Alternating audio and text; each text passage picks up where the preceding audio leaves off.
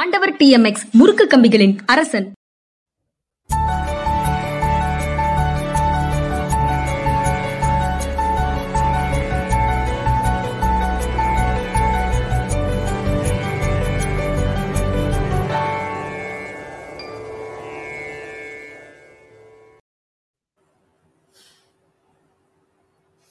வணக்கம். இது மனிதா மனிதா நிகழ்ச்சி. வணக்கம் இதுடன் நான் ஐயன் கார்த்திகேயன் என்னோட ஜென்ராம் சார் ஜென்ராம் மீடியாவுக்காக. கார்த்தி மேற்கோள் நான் கமெண்ட்ஸ்ல எதையும் பார்க்கல. இன்னைக்கு கேப்டன் வரலன்னு அர்த்தம். கேப்டன் வந்திருக்காரு போட்டிருக்காரு. அதாவது நான் என்னன்னே படிக்காம போட்டுறேன் முதல்ல அதுக்கப்புறம் பார்ப்போம். In France the first political principle is everything you do is wrong and will remain wrong until it is me who does it oh The first political principle is everything you do is wrong and will remain wrong until it is me who does it. சரி right right right okay நீங்க செய்யற வரைக்கும் எல்லாம் தப்பு எல்லாம் மட்டும்தான் சரி ஐயா நீங்க. ஏன் கேப்டன் கப்பல்ல இருக்கீங்க?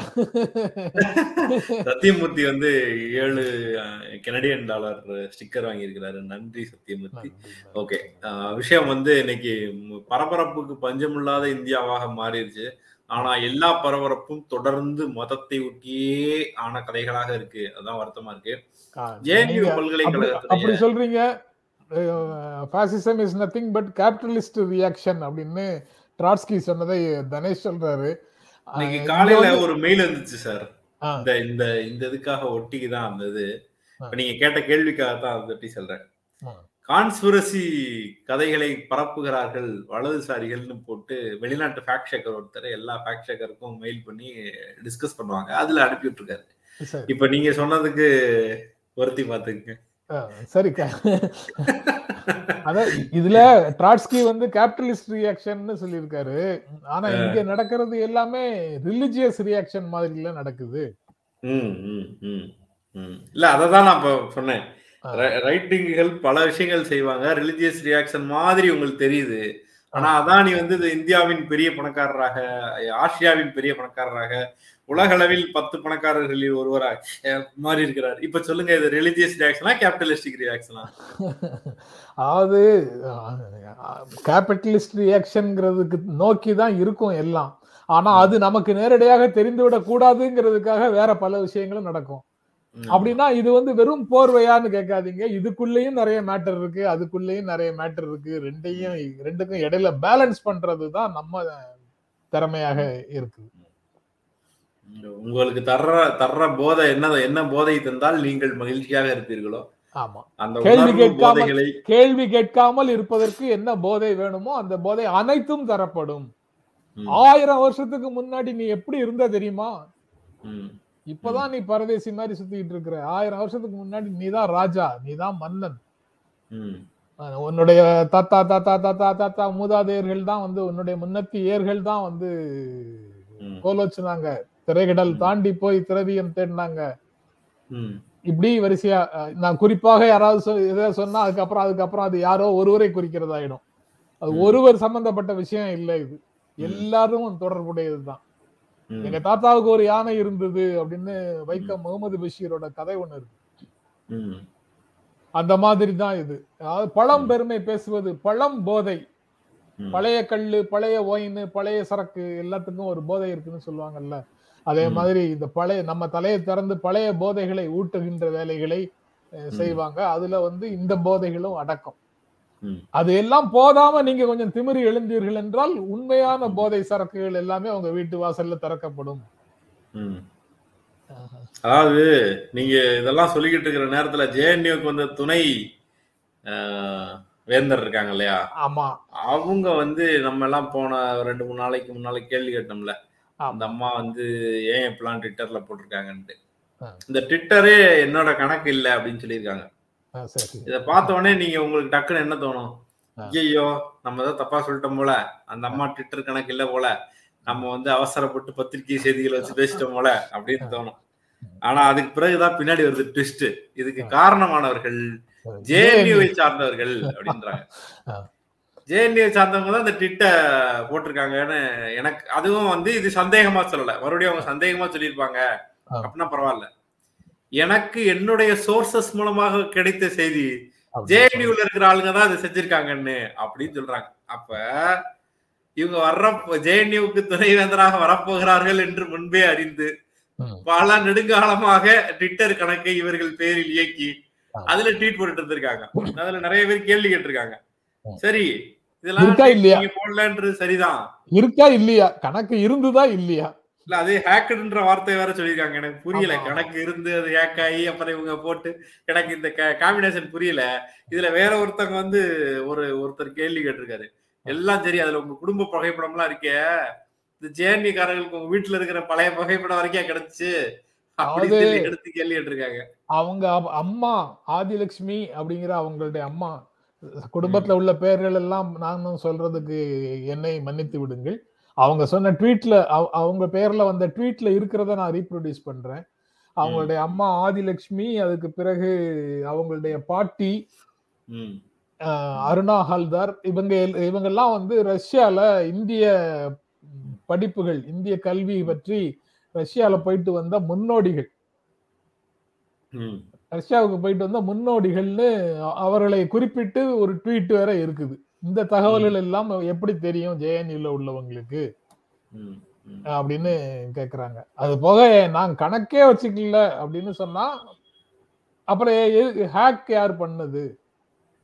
அப்போ வேண் உங்க பெயர்லயே வந்து ஜேஎன்யூல இருக்கக்கூடியவர்கள் உருவாக்கினார்களா? ஒரு துணைவேந்தர் இப்படி இருந்தா என்னத்த சொல்றது? துணைவேந்தரா? அதுக்கு பொய் சொல் பொய் சொல்றதுக்கு ஏதேனும் இந்த பதவியில இருக்கிறவங்க சொல்லக்கூடாது அந்த பதவியில இருக்கிறவங்க சொல்லக்கூடாதுன்னு ஏதாவது ஜியே சொல்றாரு அப்படி சொல்றீங்களா? எந்த ஜி நானும் சொல்லல. ஓகே. அடுத்து வந்து இந்த ஹிஜாப் போடலாமா கூடாதா? அந்த பிள்ளைகள் வந்து கோர்ட் படியை ஏறினாங்க. கோர்ட் வந்து இந்த அமர்வு அதை விசாரிச்சு தீர்ப்பு சொல்றதுல சிக்கல் இருக்கு. இடைக்கால இது சொல்றதும் கஷ்டம். அது கான்ஸ்டியூஷன் தொடர்பானதாக இருக்கு. அதனால இந்த வந்து தலைமை நீதிபதி இருக்கிற அமர்வுக்கு மாற்றுகிறோம் அப்படின்னு சொல்லி சொல்லியிருக்கிறாங்க. ஆனா அதுக்குள்ள வந்து மறுத்து விட்டார்கள் அது இதுன்னு வேற வேற மாதிரி நெகட்டிவா. அது அப்படியே தான் இருக்கும். அதையெல்லாம் நீக்க முடியாது. யூனிஃபார்ம் சட்டம் இருக்கும்னு சொன்னாங்க. அப்படின்லாம் வேற வேற மாதிரியான டயலாக்ஸ் வந்துருச்சு. ஆனா பட் வந்து இதுக்கான இடைக்கால உத்தரவை பிறப்பிக்க இயலாது. அது வந்து அடுத்த அமர்வுக்கு மாற்றப்படுகிறது. கூடுதல் நீதிபதிகள் உள்ள அமர்வுக்கு. சீஃப் ஜஸ்டிஸ் இருக்கிற அமர்வுக்குன்னு சொல்லியிருக்காங்க. இதுல இன்னொரு விவகாரமும் நடந்திருக்கு. காவிக்கொடியை ஏற்றி வைத்திருந்தார்கள். எல்லாரும் பார்த்திருப்போம். காவிக்கொடி ஏற்றிய அந்த போல்ல காவிக்கொடி இறக்கப்பட்டு தேசிய கொடி ஏற்றப்பட்டிருக்கிறது. உடனே உங்க எல்லாருக்கும் தோணும். காவிக்கொடியை ஏத்துறதுனால பார்த்துட்டு அங்க இருக்கிற கவர்மெண்ட் அங்க இருக்கிற லோக்கல் நிர்வாகம் போய் அதை உடனடியாக நீக்கி தேசிய கொடி இருக்க வேண்டிய போல் அல்லவா அப்படின்றத உணர்ந்து தேசிய கொடி ஏத்திட்டாங்க. அஹ் சட்டம் தன் கடமையை செஞ்சது அப்படின்னு உங்களுக்கு எல்லாம் தோணும் ஆனா எதுவுமே நடக்கல. அங்க நடந்தது காங்கிரஸ்காரர்கள் போய் அந்த வேலையை செஞ்சிருக்கிறாங்க. களத்துக்கு போயிட்டாங்க? ஆமா. இல்ல இல்ல களத்துக்கு போய் ஒண்ணும் செய்யலையேன்னு நேற்று வந்து நான் பேசி நான் பேசினேன். அதனால கட்சி ஆதரவுன்னு சொல்லி குற்றம் சாட்டுறாங்களே. அரசியல் ஆதரவு இல்லாம மாணவர்களால போராட்டம் நடத்த முடியுமான்னு ஒரு ஒன்றிய அமைச்சர் கேட்டிருந்தாரு. அதுக்கு பதில் சொல்ற மாதிரி அரசியல் ஆதரவுங்கிறது இல்லாமல் நடந்த மாணவர் போராட்டங்கள் எல்லாம் அவருக்கு சொல்லிட்டு உண்மையிலேயே அரசியல் ஆதரவு காவி துண்டு போட்டு பதில் போராட்டம் நடத்துறாங்களே மோதல் போராட்டம் நடத்துறாங்களே அவங்களுக்கு தான் இருக்கு. இங்க வந்து சித்தராமையா ஆதரவு தெரிவிச்சாரு அதுக்கப்புறம் எங்க களத்துக்கு போய் என்ன பண்ணாருன்னு கேட்டேன். அவரு. களத்துக்கு போய் இந்த வேலையை தேசிய கொடியை காப்பாத்துவதற்காக அவர் போயிருக்கிறார். யாருக்கு தெரியும்? ராகுல் காந்திக்கு சொல்லியிருப்பீங்க ஃபோன் பண்ணி ஆலோசனை. அப்படியெல்லாம் சொல்லக்கூடியவனாக இருந்தா.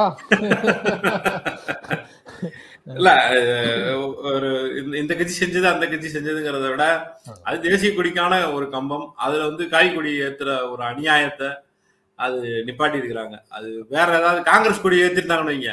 அது இன்னும் வேற மாதிரியா இருக்கும்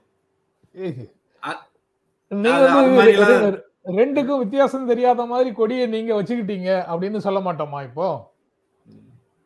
தேசிய கொடியவே காவி கலர்ல மாத்திருங்க. ஒரு வழியா ஒரு முடிவுக்கு வந்துரு.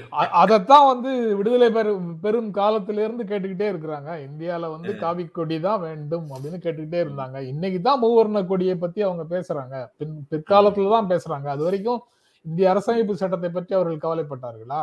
எதுத்தா எத்தனை முறை வந்து இது வரைக்கும் இந்திய அரசமைப்பு சட்டத்தின் மேல எங்களுக்கு நம்பிக்கை இருக்கு.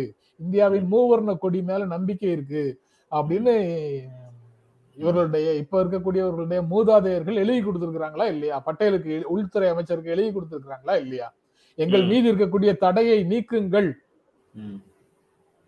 இல்ல நீங்க இப்பெல்லாம் கேள்வி கேட்பீங்கன்னு தெரிஞ்சுதான் வேற ஒரு விஷயத்துக்கு சொல்றாரு மோடிஜி வந்து நாங்க வந்து நான் வந்து மாநிலத்துல இருக்கும்போது முதல்வரா இருந்து தானே இப்ப பிரதமரானே. எனக்கு மாநில பிரச்சனை எல்லாம் தெரியாதா. மாநில பிரச்சனை எல்லாம் தெரிஞ்சுதாங்க நான் வந்து பிரதமரா இருக்கேன். அப்படின்னு சொல்றாரு. அது மட்டும் இல்ல. இன்னைக்கு ஜி வந்து வேற ஒண்ணு பேசிட்டு இருக்காரு. அந்த அந்த பேச்சுல இப்ப இந்த காங்கிரஸ போட்டு துக்குடே துக்குடே அது இதெல்லாம் சொல்லி நிறைய பேசுனதுல.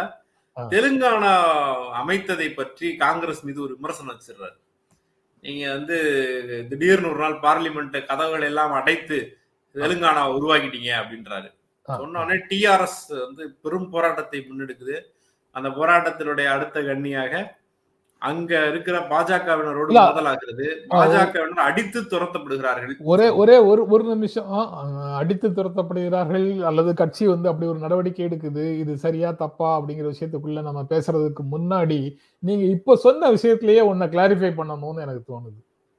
தெலுங்கானா மாநிலத்தை உருவாக்கி கொடுத்த காங்கிரஸ அதுக்கப்புறம் மக்கள் வந்து நிராகரித்து விட்டார்கள் தூக்கி எறிந்து விட்டார்கள் அப்படின்னு சொல்றாருல. அப்போ ஒரு மாநிலத்துக்கு தனியாக பிரித்து கொடுக்கிறது. அதாவது ஒரு மாநிலம் வந்து ரொம்ப காலமா போராட்டம் நடத்தி போராட்டம் நடத்திட்டு இருக்குது. அந்த கோரிக்கையை. ஏற்று திருப்பி கொடுக்கவே கூடாது.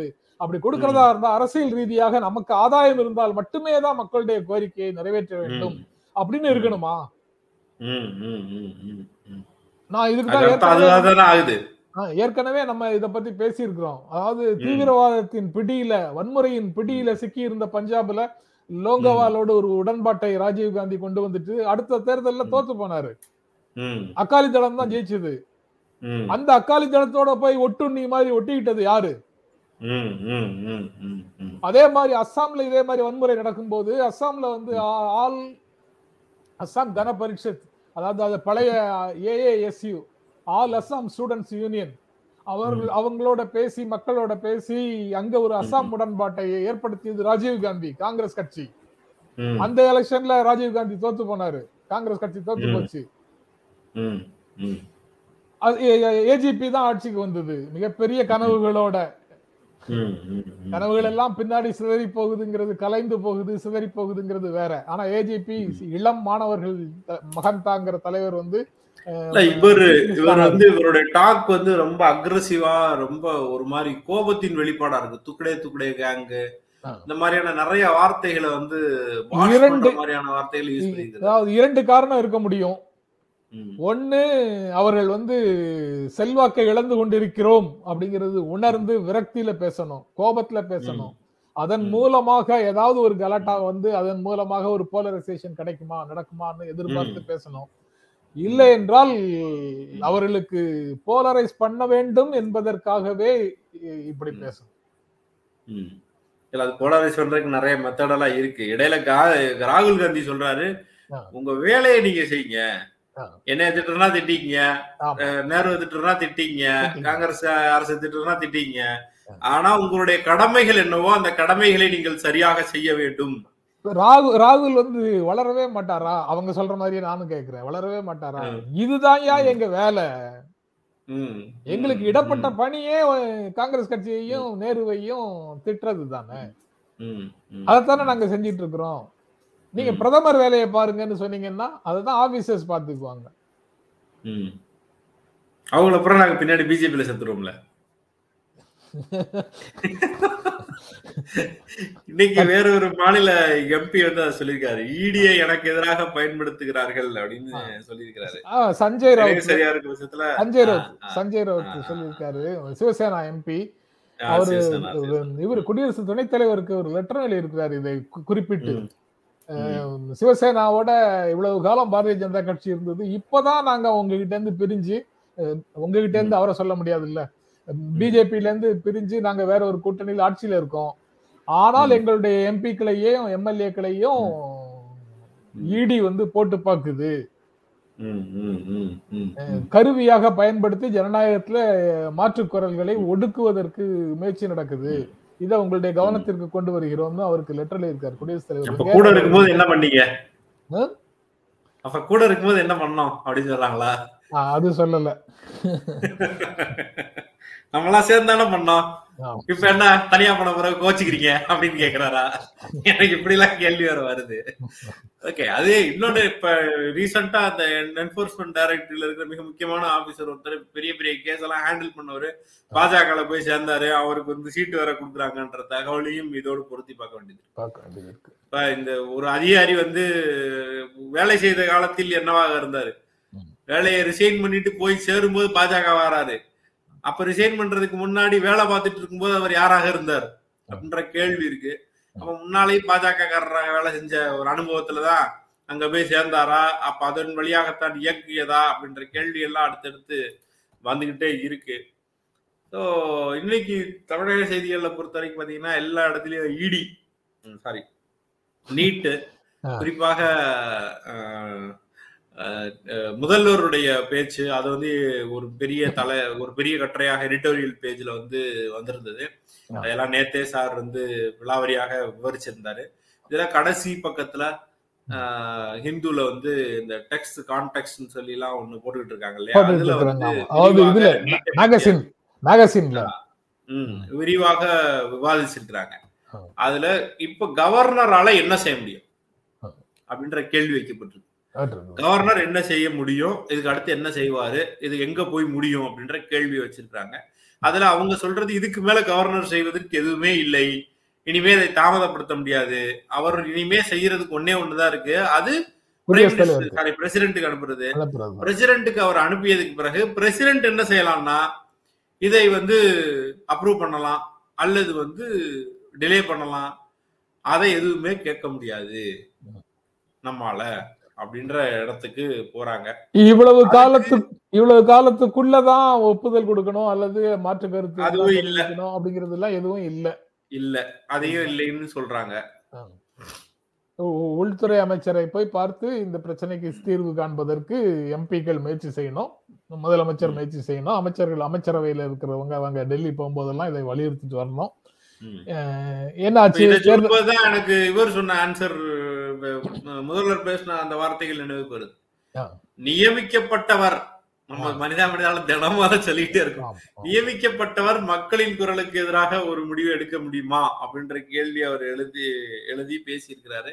அது வந்து தான் இப்ப நமக்கு நினைவுக்கு வரக்கூடியதாக இருக்கு அப்ப நியமிக்கப்பட்டவர் சேலஞ்ச் பண்ணக்கூடிய சூழல்லையே அது தொடர்ந்து இருக்கிற ஒரு சுச்சுவேஷன் ஒட்டுமொத்த தமிழகம் விரும்புகிற ஒருமனதாக தேர்ந்தெடுக்கப்பட்ட ஒரு விஷயம் வந்து எங்க போய் எப்படி ரெஃப்ளெக்ட் ஆகுதுன்ற கொஸ்டின் இருக்கு. ஸோ இதுக்கு அடுத்து மறுபடியும் என்னடா மதம் மதம்னு பேசுறோமே அது எங்களுக்கும் டயர்டாக தான் இருக்கு. ஆனா மதமாற்றம் தான் தேசிய பிரச்சனையான்ற மிக முக்கியமான பேச்சை நீங்க பேச வேண்டிய ஒரு தேவை இருக்கு. எல்லா இடத்துலையும் மதமாற்றத்தை பத்தியே ஒரு விஷயம்தான். தமிழகத்துல வந்து அந்த மதமாற்ற சிக்கல் தான் அந்த குழந்தை இறந்ததுன்னு தொடங்கி கர்நாடகால வந்து ஹிஜாப் விவகாரத்தை தொடங்கி அதுக்கடுத்து பார்த்தா ஹரியானால இன்னைக்கு வந்து ஆன்டி கன்வர்ஷன் லா வந்து கொண்டு வர்றாங்க. கட்டாய மதமாற்ற சட்டம் கொண்டு வர்றாங்க. அவர் பேசும்போது அந்த முதல்வர் பேசுறது எல்லாமே பாத்தீங்கன்னா love jihad love jihad love jihad love jihad தான் பேசியிருக்காரு. கட்டாய மதமாற்றம் பற்றியானது கட்டாய மதமாற்றத்தை ஒட்டியது அப்படின்னு பேசவே இல்லை. இந்த தாய் மதம் திரும்புதுன்னு சொல்றது அதை வந்து வலியுறுத்துவது அதை வந்து அடுத்த கண்டிக்கு எடுத்துட்டு போறதும் கூட கட்டாய மதமாற்றத்துல ஒரு மிரட்டலாக வந்தால் வரத்தானே செய்யும் அப்படின்றதே அப்படித்தானே இருக்க முடியும் சட்டம். ஆனா அவர் சொல்றது வந்து love jihad love jihad love ஜிகாத்ங்கிற வார்த்தையை வைக்கிறாரு. இங்க ஊர்ல எனக்கு- நான் கேட்டேன். எனக்கு ஒரு பழைய பழைய சம்பவம் இப்போ நீங்க சொல்லும்போது நினைவுக்கு வருது. புதிய தலைமுறை. தொலைக்காட்சியில நேர்பட பேசு நிகழ்ச்சிய ஒரு நாள் நான் நடத்திக்கிட்டு இருக்கும்போது இது தொடர்பாக பேசணும் அப்போ வந்து பாரதிய ஜனதா கட்சி ஆதரவாக வந்தவரும் இருந்தாரு. இஸ்லாமியர்களுக்கு ஆதரவான நபர் ஒரு இஸ்லாமியராகவேவும் இருந்தாரு. இருவரும் ஒரு கருத்துல உடன்பட்டு நிக்கிறாங்க. அதாவது கணவனும் மனைவியும் வெவ்வேறு மதங்களை சேர்ந்தவர்களாக இருக்க முடியாது. அது வாழ்க்கை நடத்த. முடியாதுன்னு சொன்னாங்க. எனக்கு அன்றிலிருந்து இன்று வரை இன்னும் நான் அவங்க சொன்ன விஷயங்களுக்கு என்னால கன்வின்ஸ் ஆக முடியல. அந்த இஸ்லாமிய நண்பர் சொன்னதுலயே எனக்கு நான் கன்வின்ஸ் ஆகல. பிஜேபி ஆதரவு நண்பர் சொன்னதுலயே நான் கன்வின்ஸ் ஆகல. இன்டர்ஃபைத் மேரேஜ் அப்படின்னு போனாலே அதாவது இன்னொரு மதத்தை சேர்ந்தவரை திருமணம் செய்து கொள்வதுன்னு போனாலே அந்த யாராவது ஒருவர் வந்து இன்னொரு மதத்திற்கு இன்னொருவருடைய மதத்துக்கு மாறித்தான் ஆகணுமா. அவரவர்கள் மதங்களோடு அவரவர்கள் வழிபாட்டு முறைகளை. முறைகளை ஏற்றுக்கொண்டு. வாழ்க்கை நடத்தவே முடியாதா குழந்தை எந்த. மதத்துல வளரும் அப்படின்னு உடனே கேக்குறாங்க. குழந்தை எந்த மதத்திலயும் இல்லாம வளர்ந்துட்டு குழந்தை. பால் கொடுத்தா வளர்ந்துரும். ஆமா பால் கொடுத்தா வளர்ந்துரும். மதம் கொடுத்து தான் வளர்க்கணுமா இல்ல இல்ல அங்க- அங்கதான் நேற்று நம்ம பேசின கேப்டன் சொன்ன கொட்டேஷன் வந்து அங்கதான் ரொம்ப இம்பார்ட்டன்ட் ஆகுது. மதங்களால் பிளவுண்டு இருக்கக்கூடியவர்களுக்கு ஆறுதல் தருவதும் மதமாகவே இருக்குது அப்படிங்கிறது அங்கதான். இல்ல இது ஒரு ஒரு ஒரு மோசமான மனநிலை இது வந்து என்னைக்குமே எந்த விதமான நன்மையும் தரக்கூடிய ஒரு பொருளே அல்ல ஆ. அஹ் இப்படியே வந்து அந்த மதத்தை பாதுகாக்கிறதுக்கான வேலைகளை செஞ்சுட்டு மதத்தில இருந்து எப்படி வந்து அதை வளர்க்கிறது அது அது என்ன சொல்லுது இதையே பேசிக்கிட்டு ஆ. வாழ்வதையும் மனித தன்மைகளையும் இழக்கிற ஒரு சூழலாகத்தான் போயிட்டு இருக்கு பிஜேபி வந்து தன்னுடைய அஹ், மாநிலத்துல இருக்கிற அந்த தேர்தல் அறிக்கையில சொல்லுது யூபியில யூபியில. அங்க வேலை வாய்ப்பு இல்லைன்னு கதறான் எக்கனாமிக் கிரைசிஸ்ன்னு கதறான். எல்லா பத்திரிகை ஆர்டிகளும் வந்து அங்கு வேலை வாய்ப்பு பிரச்சனை தலைவிரித்தாடுகிறது. அன்எம்ப்ளாய்மெண்ட்டை பற்றி அங்க அங்க இருக்கிறவர்கள் பெருங்குரல் எழுப்புறாங்க. எக்கனாமிக்கலான சூழ்நிலைகள் சிக்கல்ல இருக்கு. அதை பத்தி பெருங்குரல் எழுப்புறாங்க. கோவிடுக்கு அப்புறம் அங்க நிலைமை மோசமாக இருக்கு. ஹெல்த்ல கவனிச்சீங்கன்னா வந்து கங்கை கரையோரம் விழுந்த பிணங்களின் எண்ணிக்கை எங்களுக்கு தெரியாதுன்னு சொல்றாங்க. அதுக்கு ப சிதம்பரம் சொல்றாரு நோ டேட்டா கவர்மெண்ட் நம்ம கூட இந்த இடத்துல நோ டேட்டா கவர்மெண்ட்ன்ற வார்த்தையை பயன்படுத்தி மனிதா மனிதா. அதையே அவர் ரெண்டு மூணு விஷயத்தை எதை கேட்டாலும் கோவிட்ல எத்தனை பேர் செத்தான்? நோ டேட்டா கங்கையில எத்தனை பேர் விழுந்து செத்தான்? நோ டேட்டா எந்த விஷயத்தை கேட்டாலும் நோ டேட்டான்னு பதில் சொல்றீங்க. நோ டேட்டா கவர்மெண்ட் சொல்லி அவரு பார்லிமெண்ட்ல பேசுறாரு. அதை விட ப சிதம்பரம் ட்வீட் ஒன்று போட்டிருந்தாரு. அதை படிச்சு எனக்கு கொஞ்ச நேரம் தலை சுத்திக்கிட்டே இருந்துச்சு. அது நிக்கிறதுக்கு ஒரு பத்து நிமிஷம் ஆகி போச்சு. நீட்டு வந்து எதிரானது. நீட்டு வேணாம் அப்படின்னு சொல்லி TET one T two T த்ரீன்னு நீட்டுக்கு எதிராக அவர் ட்வீட் பண்ணியிருந்தாரு. ஓகே தான் அது நியாயம்தான். ஆனா வழக்கவாதம்ன்றது அவங்க மனைவி அது அவங்களுடைய உரிமைன்னு அவர் சொல்லலாம். ஆனா அதே கட்சியில் இருக்கிற தன் மகன் இப்ப வந்து இப்ப பதவியில் இருக்கிற அவரு கடுமையா நீட்டை ஆதரிச்சு பேசுறாரு.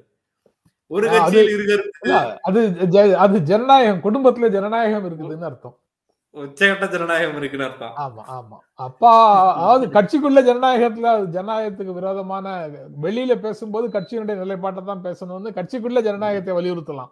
குடும்பத்துக்குள்ள. வலியுறுத்த கூடாது உச்சகட்ட ஜனநாயகம் பார்த்தா சார் இருக்கு நல்லா தான் இருக்கு. ஆனா அவர் வந்து மிச்ச ஆட்களுக்கு ப்ரீச் பண்றாரு. ப்ரீச் பண்ணும்போது இயல்பான ஒரு கேள்வி வரும்ல. எல்லாம் சரிங்க உங்க பிள்ளைக்கு முதல்ல கன்வின்ஸ் பண்ணுங்க. உலகத்துக்கு வந்து சொல்றீங்க சர்தான் அப்படின்னு ஒரு ஒரு இடம் வரத்தானே செய்யும். அதை இயல்பாக தடுக்க முடியுமா அதாவது அது தலைமுறை இடைவெளி அல்லது எக்ஸ்போஷர்ல உண்டான பிரச்சனை அப்படின்னு பல காரணங்கள் அதுக்குள்ள சொல்லலாம் அவருக்கு அரசியலை புரிந்து கொள்ற விதம். பிசி புரிந்து கொள்ற விதம் ரெண்டும் வேறு வேறு.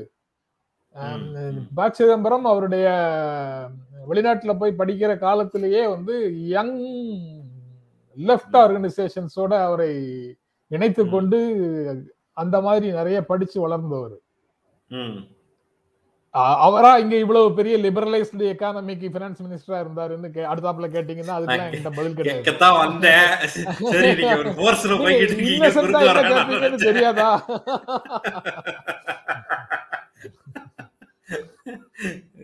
இருக்கிற பிரைவேடைசேஷனுக்கு புள்ளி அங்கதானே தொடங்குச்சு. ஓகே இப்ப இது யூபி சொல்லுது ஒரு லட்சம் ரூபாய் நாங்க வந்து ஃபைன் போட போறோம்.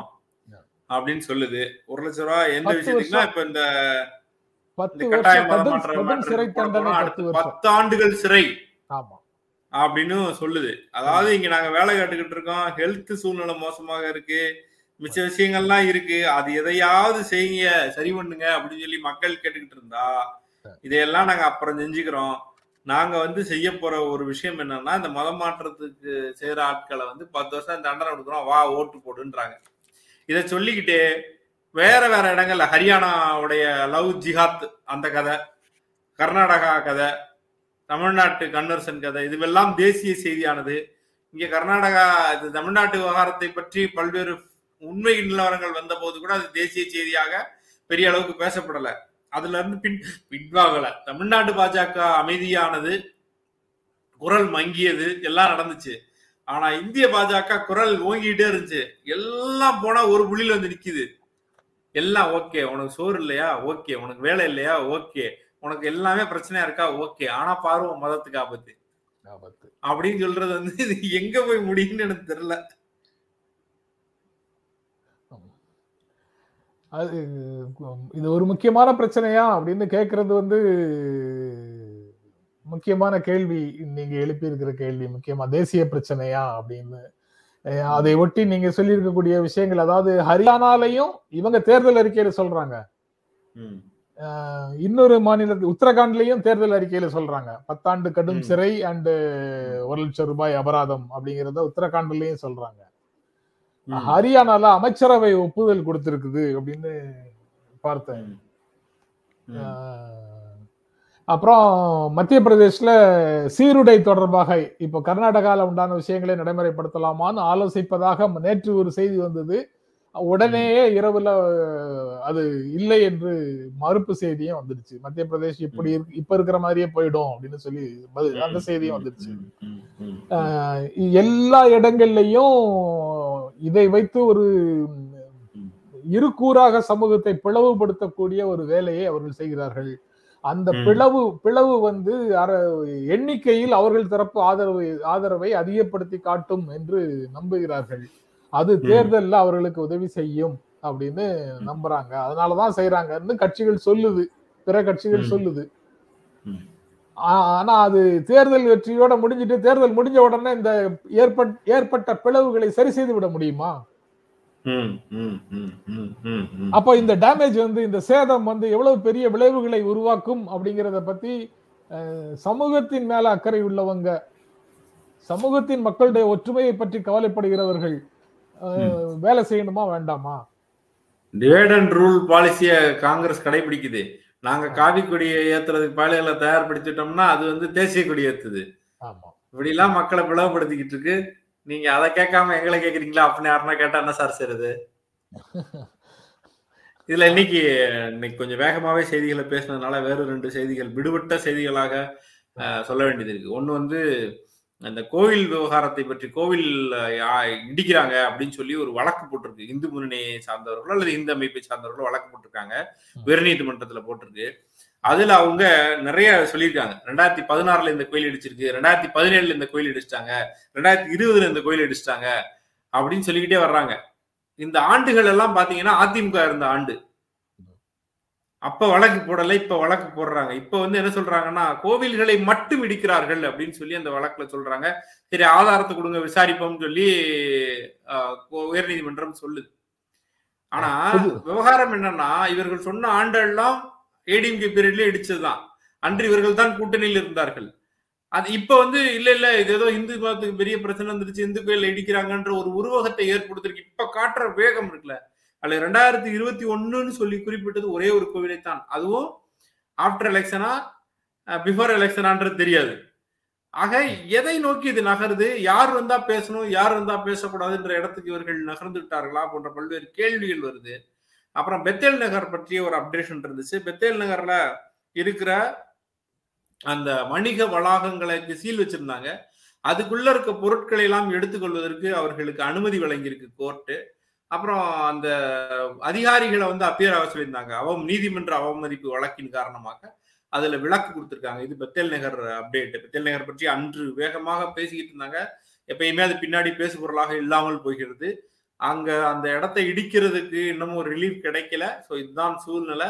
இந்த எக்ஸாம்ஸ் எல்லாம் முடிகிற வரைக்கும் டைம் கொடுத்துருக்குறாங்க. அரசு கேட்டதின் வழியாக. இப்போ இரண்டு மூன்று கருத்துக்கள் வந்து இது இவர் இவர் சொல்றது நம்ம ஏற்கனவே நீங்க அன்னைக்கு பேசினதனுடைய தொடர்ச்சியாக காலையில செய்தி படிக்கிறதுக்கே இந்தியால நடக்கக்கூடிய செய்தியை படிப்பதற்கே கவலையாக இருக்கிறது அப்படின்னு. எஸ் எஸ் எஸ் எஸ் சொல்றாரு.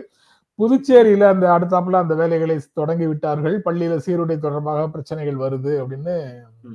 அதையும் பற்றி பேசுங்கன்னு ஒரு நண்பர் சொல்லியிருந்தாரு அங்கேயும் அதை கல்வித்துறையிலிருந்து போய் பார்த்துட்டு வந்து இந்த மாதிரி சிக்கல்கள் எதுவும் இல்லை மாற்றங்கள் எதுவும் இல்லை முன்னால எப்படி இருந்ததோ அதே மாதிரி தொடரலாம்னு சொல்லிட்டதாக ஒரு செய்தி படிச்சேன்.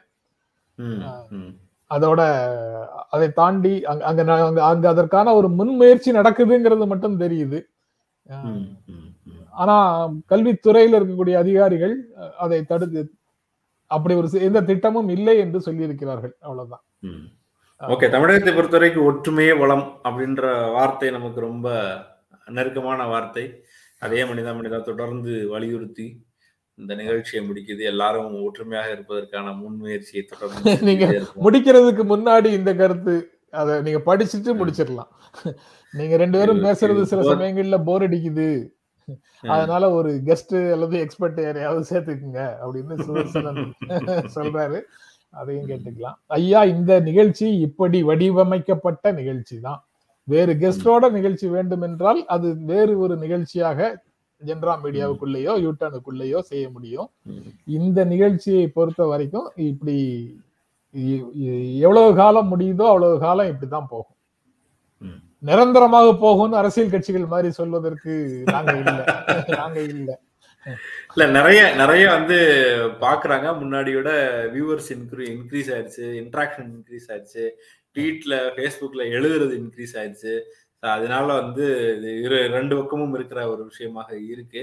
இது ரொம்ப பரபரப்பா ஆக்கி பயங்கரமா பேசணும்னா தனியா தினம் ஒரு விவகாரத்தை எடுத்து நான் தனியா வீடியோ பண்ணணும் சார் தனியா வீடியோ பண்ணணும் பரபரப்பா பேசலாம் கிண்டல் பண்ணலாம் கேலி பண்ணலாம் எல்லாம் இருக்கும். இது ஒரு விவாத மெத்தட் தினம் செய்திகளை நீங்க படிக்கிற பார்க்கிறதுக்கு வாய்ப்பு இல்லாத பல செய்திகளை பல செய்தி இதுல இருந்து படிச்சு ஒரு ஸ்பீச் கொடுக்குறோம். ஒரு ஒன்பது மணிக்கு நீங்க வந்து உட்காந்து அப்படியே ஒரு அரை மணி நேரம் ஹெட்ஃபோனை போட்டுட்டோ அல்லது சைட்ல ஓட விட்டீங்கன்னா கூட இன்னைக்கு என்ன நடந்துச்சு என்னவெல்லாம் அதை பத்திய பார்வைகள் இருக்கு? நேத்து முந்தா நாள்ல அதோடைய அப்டேஷன் என்ன மாதிரியான விஷயங்கள்லாம் உங்களுக்கு தெரியும். அதனால இது கொஞ்சம் நல்லா இருக்கும். நிறைய பேர் நல்லா இருக்கணும் போட்டுக்கிட்டு இருக்காங்க. நன்றி. நாளை மீண்டும் சந்திக்கலாம். இடையில இதை. பாட்காஸ்ட் வடிவிலையும் நீங்க கேட்குற மாதிரியான ஏற்பாடு செஞ்சிருக்கோம். அதே மாதிரி எந்தெந்த நிமிஷம் நாங்க எந்தெந்த செய்தியை பேசியிருக்கோன்றது டைம் ஸ்டாம்ப்லயும் இருக்கும். ட்விட்டர்ல அல்லது ஃபேஸ்புக்ல அல்லது வேறு சமூக வலைதளத்துல நீங்க இதை பற்றிய கருத்தை கமெண்ட்டை அல்லது ஷேர் பண்ணும்போது ஹேஷ்டாக் மனிதா மனிதான் போட்டு ஷேர் பண்ணும்படி கேட்டுக்கொள்கிறோம் சார் ஆ, மீண்டும் சந்திப்போம். நன்றி வணக்கம்.